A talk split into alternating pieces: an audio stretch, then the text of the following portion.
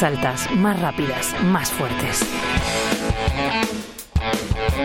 Muy buenas tardes. 24 horas para la tercera jornada de la Nations League. España jugará ante Italia mañana por la tarde, un partido para el que recordamos ha vuelto a la convocatoria Jenny Hermoso.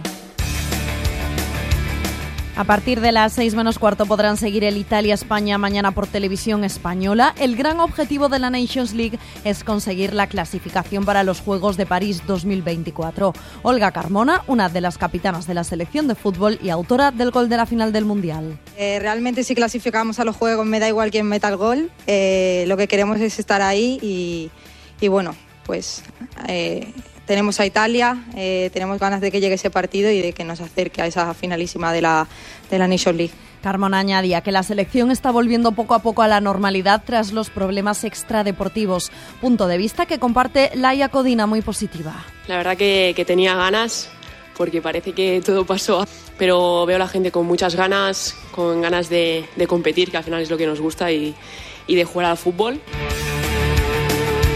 En baloncesto anoche Euroliga, suerte dispar para las españolas. Empezamos por las buenas noticias, las victorias de Valencia Basket y Casa de Mun Zaragoza en sus choques europeos. Alba Torrens, alero del Valencia estamos contentas y, y, orgullosas de lo que ha hecho el equipo. Somos muy conscientes de um, lo que cuesta cada, cada partido en, en, Euroliga, especialmente con las bajas que tenemos. En la cara B, derrota del Perfumerías Avenida ante el Praga, Pepe Vázquez, entrenador de la Avenida, enumera los aspectos a mejorar. Me preocupa el, la falta de fluidez que hemos tenido por momentos en la segunda parte y me preocupa pues evidentemente los bajos, los bajos porcentajes de tiro que hemos, que hemos tenido en general, tanto de, de dos como, como de tres.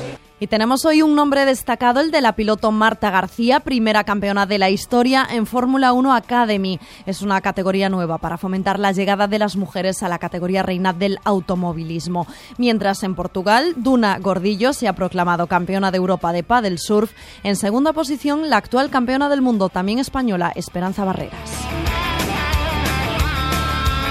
Y hoy nos vamos a detener en el hockey con la capitana de la selección de hockey hierba, María López, porque las Red Sticks afrontan estos días concentraciones semanales con la selección antes del preolímpico. Lo hacen con nuevo entrenador Carlos Cuenca después de que la federación decidiese finalizar la etapa de 10 años de Adrián Locke en el cargo. Esto respondía la capitana a la pregunta de si están de acuerdo con el cambio. Bueno, es que eso no nos corresponde a, a nosotras. y creo que Adrián ha sido el, mejor seleccionador que hemos podido tener durante todos estos años. Nos ha llevado eh, muy arriba. Eh, creo que se le va a recordar para siempre en esta selección de por todo lo que ha hecho. Ha, nos ha profesionalizado. Eh, no sé, bueno, creo que, que le, tenemos que agradecer mucho, pero ahora ya es pasado, tenemos que mirar hacia adelante y ojalá que salga todo bien. ¿Y qué tal con el nuevo seleccionador? Háblame un poco de él.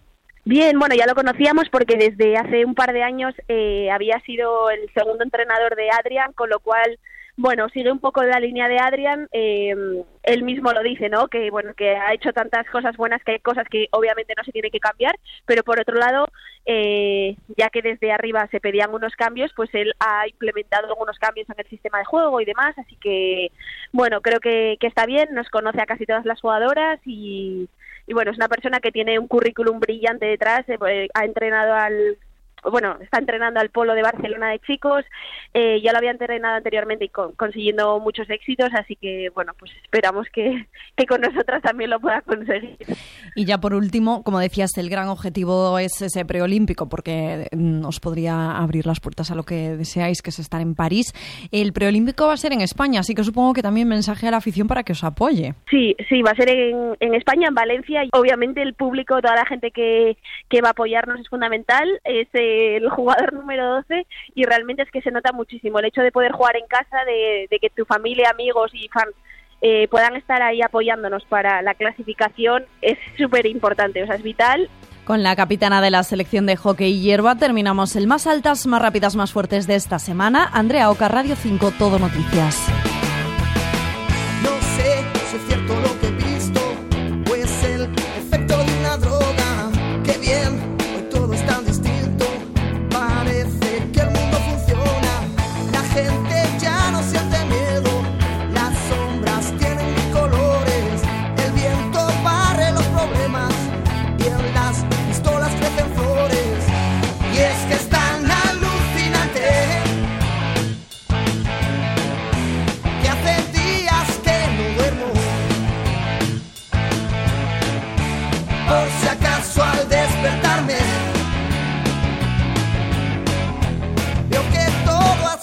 Sueño.